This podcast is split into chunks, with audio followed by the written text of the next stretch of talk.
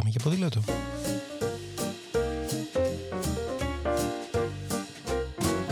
If today is a bad day, got you crying, feeling sore going this way. Σκέψεις, προτάσεις, ιδέες, συνεντεύξεις, απόψεις και προβληματισμοί, αλλά ποτέ αδιέξοδα, μια που το όχημά μας εδώ είναι το ποδήλατο. Με το Σπύρο Παπαγεωργίου, δηλαδή με μένα. There's a reason your happiness is on the slide. Yeah, could be just the season.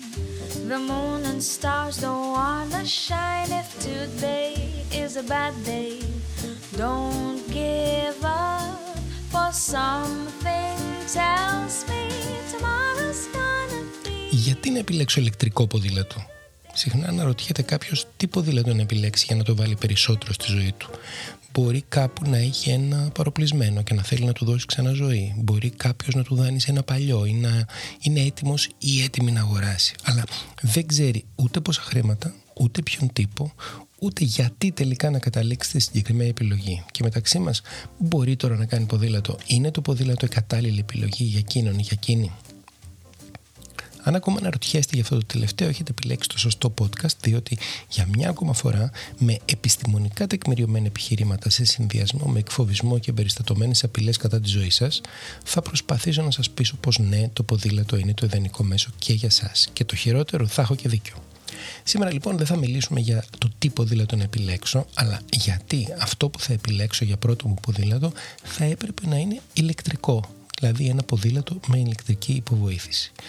Μάλλον όχι, τώρα που το σκέφτομαι, θα σας απαντήσω με τον πιο απλό τρόπο και στο τι ποδήλατο να επιλέξω για να σας λυθεί μια και καλή απορία και ουσιαστικά με ένα επεισόδιο να έχετε παρακολουθήσει δύο και να κάνετε οικονομία χρόνου. Η βιομηχανία ποδηλάτου λοιπόν έχει δημιουργήσει ορισμένες βασικές κατηγορίες που προέκυψαν ακριβώς από την ανάγκη των χρηστών και πιστέψτε με, έχουν λογική. Δεν ονόμασε κάποιο δηλαδή ένα ποδήλατο mountain bike, δηλαδή ποδήλατο βουνού, για να σας μπερδέψει και μόνο εσείς να έχετε καταλάβει τι τρομερό παιχνίδι παίζει τη βάρος σας και ότι αυτό πρέπει να αποκτήσετε για να πηγαίνετε στο γραφείο. Όχι, το ονόμασαν ποδήλατο βουνού επειδή είναι για το χώμα. Άρα η επιλογή σας θα έπρεπε να είναι εξαιρετικά απλή παρά τις υποκατηγορίες που μας μπερδεύουν καμιά φορά. Οι επιλογές λοιπόν είναι οι εξής.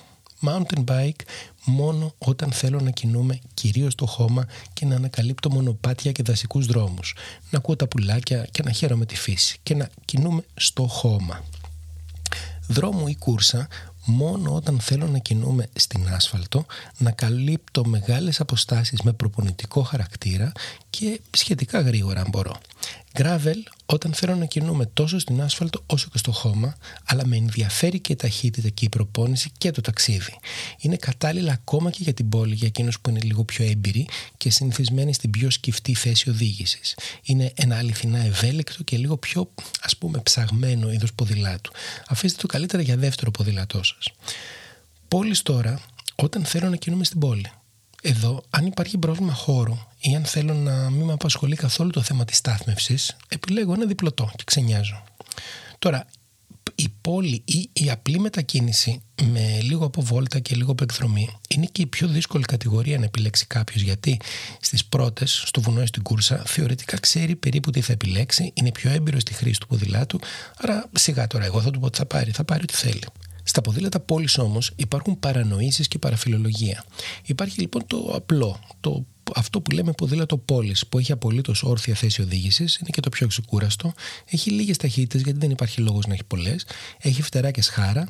Αλλά υπάρχουν και τα τύπου trekking, αυτά που έχουν όμως έμφαση κυρίως στην πόλη, τα λέμε trekking on road, που είναι συνήθως ε, με σχετικά φαρδιά και χωρίς τα κουνάκια λάστιχα. Είναι λίγο πιο αθλητικά σαν ποδήλατα και γρήγορα, αλλά πάλι σχετικά άνετα. Συνήθως δεν διαθέτουν φτερά και σχάρα και αυτό προκαλεί ένα μικρό πρόβλημα αν θέλετε να κουβαλάτε πράγματα ή όταν βρίσκεστε σε έναν δρόμο που έχει κάτω, δεν ξέρω, λίγα νερά ή κάτι τέτοιο ε, και μπορεί να σας λερώσει τα ρούχα. Αλλά είναι πιο ελαφριά και πιο γρήγορα και μπορεί να πει κάποιος και λίγο πιο διασκεδαστικά. Υπάρχουν τέλος και τα trekking off-road, μια κατηγορία ποδηλάτου που είναι ακατάλληλα τόσο για το χώμα όσο και για άσφαλτο, ίσως το πιο άχρηστο ποδήλατο που μπορείτε να επιλέξετε. Πάντα με την καλή έννοια το λέω και με πολύ αγάπη. Πάμε τώρα στην ουσία του επεισοδίου και γιατί τελικά να επιλέξετε ποδήλατο με ηλεκτρική υποβοήθηση για το πρώτο σας ποδήλατο. Η απάντηση είναι απλή γιατί είναι πιο εύκολο και πιο διασκεδαστικό να κάνετε ποδήλατο με ένα τέτοιο. Τι εννοώ; Το ποδήλατο είναι άσκηση, είναι χαρά, είναι ευκολία μετακίνησης, αλλά ποτέ και σε καμία περίπτωση δεν πρέπει να είναι ταλαιπωρία εκτός αν είστε από εκείνους που ψάχνουν τρόπους να ταλαιπωρούνται και συχνά εφευρίσκουν και νέους. Για όλους εκείνους, το ποδήλατο ναι, μπορεί να τους ταλαιπωρήσει τρομερά αν το θέλουν και να μην θέλουν να ξανανεύουν ποτέ σε αυτό. Για όλους τους υπόλοιπους όμως, που αναζητούν ένα μέσο χαράς, μετακίνησης αλλά και αναψυχής και τελικά θέλουν να κάνουν μια λογική επιλογή στη ζωή τους, η ηλεκτρική υποβοήθηση θα τους βοηθήσει να βγάλουν μια και καλή τον παράγοντα ταλαιπωρία από την ζωή και το λεξιλόγιό τους. Όπως σίγουρα θα ξέρετε, για να λειτουργήσει υποβοήθηση σε ένα ηλεκτρικό ποδήλατο πρέπει να κάνεις πετάλι. Αλλιώς είναι σκούτερ. Και αν πάει κάποιος να σα πουλήσει ένα τέτοιο, μαγκάζι δηλαδή, να του πείτε ότι είναι παράνομο να κινείται στον δρόμο και να το βάλει εκεί που ξέρεις, στην αποθήκη δηλαδή, και να μην το ξαναβγάλει. Άρα, αφού κουνάς τα πόδια, άσκηση κάνεις. Απλώς η διαδικασία γίνεται λίγο πιο εύκολη, που όμως αφού είσαι φρέσκος στο ποδήλατο, πάλι λίγο δύσκολο θα είναι. Άρα την άσκηση την έχεις. Γιατί αν κάνεις, ας πούμε, μισή ώρα ποδήλατο, ε, κάποιος που έχει να κάνει από τα 15 του, σίγουρα βάζει περισσότερη προσπάθεια από κάποιον που κάνει 2.000 χιλιόμετρα το χρόνο. Άρα, μην σας απασχολεί καθόλου το αν θα γυμνάζεστε, γιατί όχι μόνο ναι, θα γυμνάζεστε, αλλά θα γυμνάζεστε περισσότερο ακριβώς επειδή δεν θα ταλαιπωρήσετε. Θα θέλετε να κάνετε ποδήλατο περισσότερο, άρα να κουνάτε τα πόδια σας για περισσότερη ώρα. Επίσης, με ένα ποδήλατο με ηλεκτρική υποβοήθηση, πας πιο εύκολα, λίγο πιο γρήγορα όπως τα ξέρετε πάλι στα 25 διακόπτεται η υποβοήθηση αυτή άρα έχεις μεγαλύτερη ενεργητική ασφάλεια στην περίπτωση που θες να ξεφύγεις από μια κακοτοπιά. Τα ποδήλατα με ηλεκτρική υποβοήθηση έχουν συνήθως λίγο πιο βαρδιαλάστιχα είναι από κατασκευή πιο στιβαρά άρα και πιο σταθερά για κάποιον που δεν είναι ακόμα εξοικειωμένος ας πούμε στο ποδήλατο. Επίσης αν εκείνος ο εξυπνάκιας αλλά κατά βάθος καλοπεραίρετος φίλος σας συνήθως είναι άντρας αυτός ο εξυπνάκιας σου προτείνει να πας μια βόλτα που ακόμα δεν είναι για σένα αλλά το κάνει κυρίως για να σου δείξει πως εκείνος δεν κουράζεται αλλά σένα θα σου βγει η γλώσσα, έχεις σοβαρές πιθανότητες να του βγάλεις εκείνου τη γλώσσα και να τον κάνεις να σκεφτεί καλύτερα τις επιλογές του στη ζωή. Πιο απλά, πας πιο μακριά, πιο εύκολα. Άρα, τι λέγαμε πριν, γυμνάζεσαι περισσότερο και επειδή ακόμα δεν έχει συνηθίσει να επιλέγεις τη διαδρομή σου προσεκτικά και ίσως δεν ζεις στο Μεσολόγγι, ας πούμε, η διαδρομή σου μπορεί να έχει και ανηφόρες. Με την υποβοήθηση της ξεπερνάς χωρίς κανένα προβληματισμό και φτάνεις στον προορισμό με κέφι και χαμόγελο. Και κυρίως δεν συνδυάζεις την κάθε σου μετακίνηση ή βόλτα με την αίσθηση πως έκανες ένα τεράστιο άθλο. Άρα θα ξανακάνεις ποδήλατο.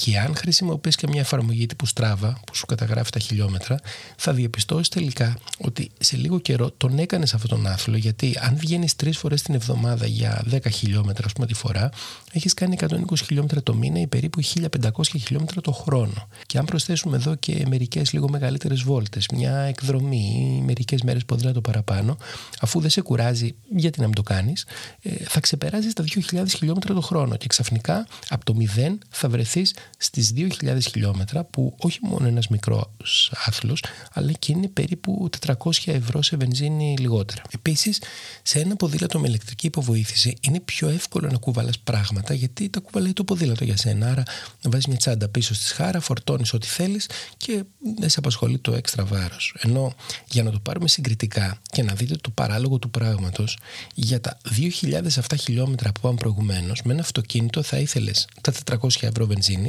που γλίτωσες, συν τα τέλη κυκλοφορίας που αναλογούν σε αυτά τα χιλιόμετρα, την ασφάλεια, το κόστος στάθμευσης, το σερβις, δηλαδή κάτι παραπάνω από όσο κάνει ένα αξιοπρεπές ηλεκτρικό ποδήλατο μέσα σε ένα χρόνο μόνο.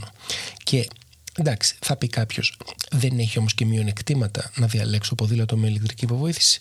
Φυσικά έχει. Ε, είναι πιο βαρύ, είναι πιο ογκώδες από ένα συμβατικό και πρέπει να έχεις χώρο ή να το αφήνεις ή μεγάλο σανσέρ για να το ανεβάσεις στον τέταρτο όροφο. Αν μένεις βέβαια στον τέταρτο, γιατί αν μένεις στον πρώτο, δεν είναι υποχρεωτικό να το ανεβάσεις στον τέταρτο. Απλώς το λέω αυτό για αποφυγή παρεξηγήσεων.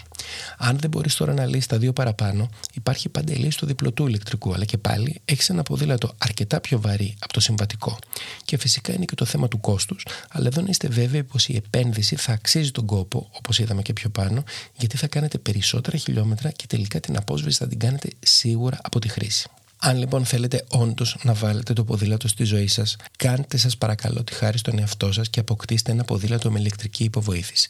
Και θα αναρωτιέστε γιατί δεν το είχατε κάνει νωρίτερα. Η απάντηση εδώ βέβαια είναι απλή, επειδή μόλις σας το είπα. Άρα, OK, okay, εγώ φταίω, ρίξτε το σε μένα για να νιώσετε καλύτερα.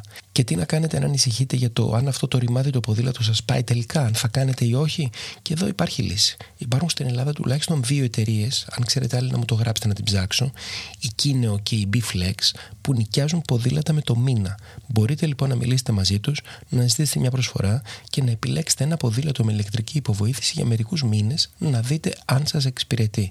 Και στη συνέχεια ή να συνεχίσετε σε αυτό το μαγικό κόσμο του leasing ποδηλάτου, δηλαδή να έχετε ένα ποδήλατο με μηνύο μίστομα και να μην επενδύσετε κεφάλαιο για την αγορά, ούτε να σας νοιάζει χάλασε, δεν χάλασε, ε, το χάσα, οτιδήποτε, ή να αγοράσετε το δικό σας υπέροχο όχημα ελευθερίας και χαράς τόσο απλά. Γιατί η ζωή, όπως έχουμε πει πολλές φορές, είναι απλή και το ποδήλατο είναι η πιο απλή λύση σε μερικά από τα πιο σύνθετα προβλήματά μας, όπως αυτό της μετακίνησης, του θορύβου, της υγείας, της μείωσης των αερίων του θερμοκηπίου και της εξοικονόμησης ορυκτών καυσίμων ταυτόχρονα και της βελτίωσης της ψυχικής υγείας και της φυσικής κατάστασης.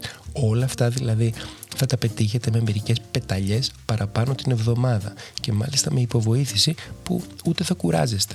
Μόνο θα χαμογελάτε από χαρά. Ακόμα κάθεστε. Άντε, σηκωθείτε και πάμε για ποδήλατο.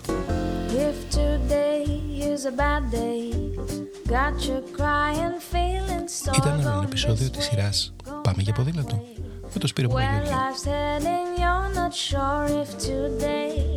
Και αν έχετε οποιαδήποτε ιδέα, πορεία, προβληματισμό ή πρόταση για κάποιο συγκεκριμένο θέμα, στείλτε mail στο info.atempike.gr και να είστε βέβαιοι ότι θα τη συζητήσουμε.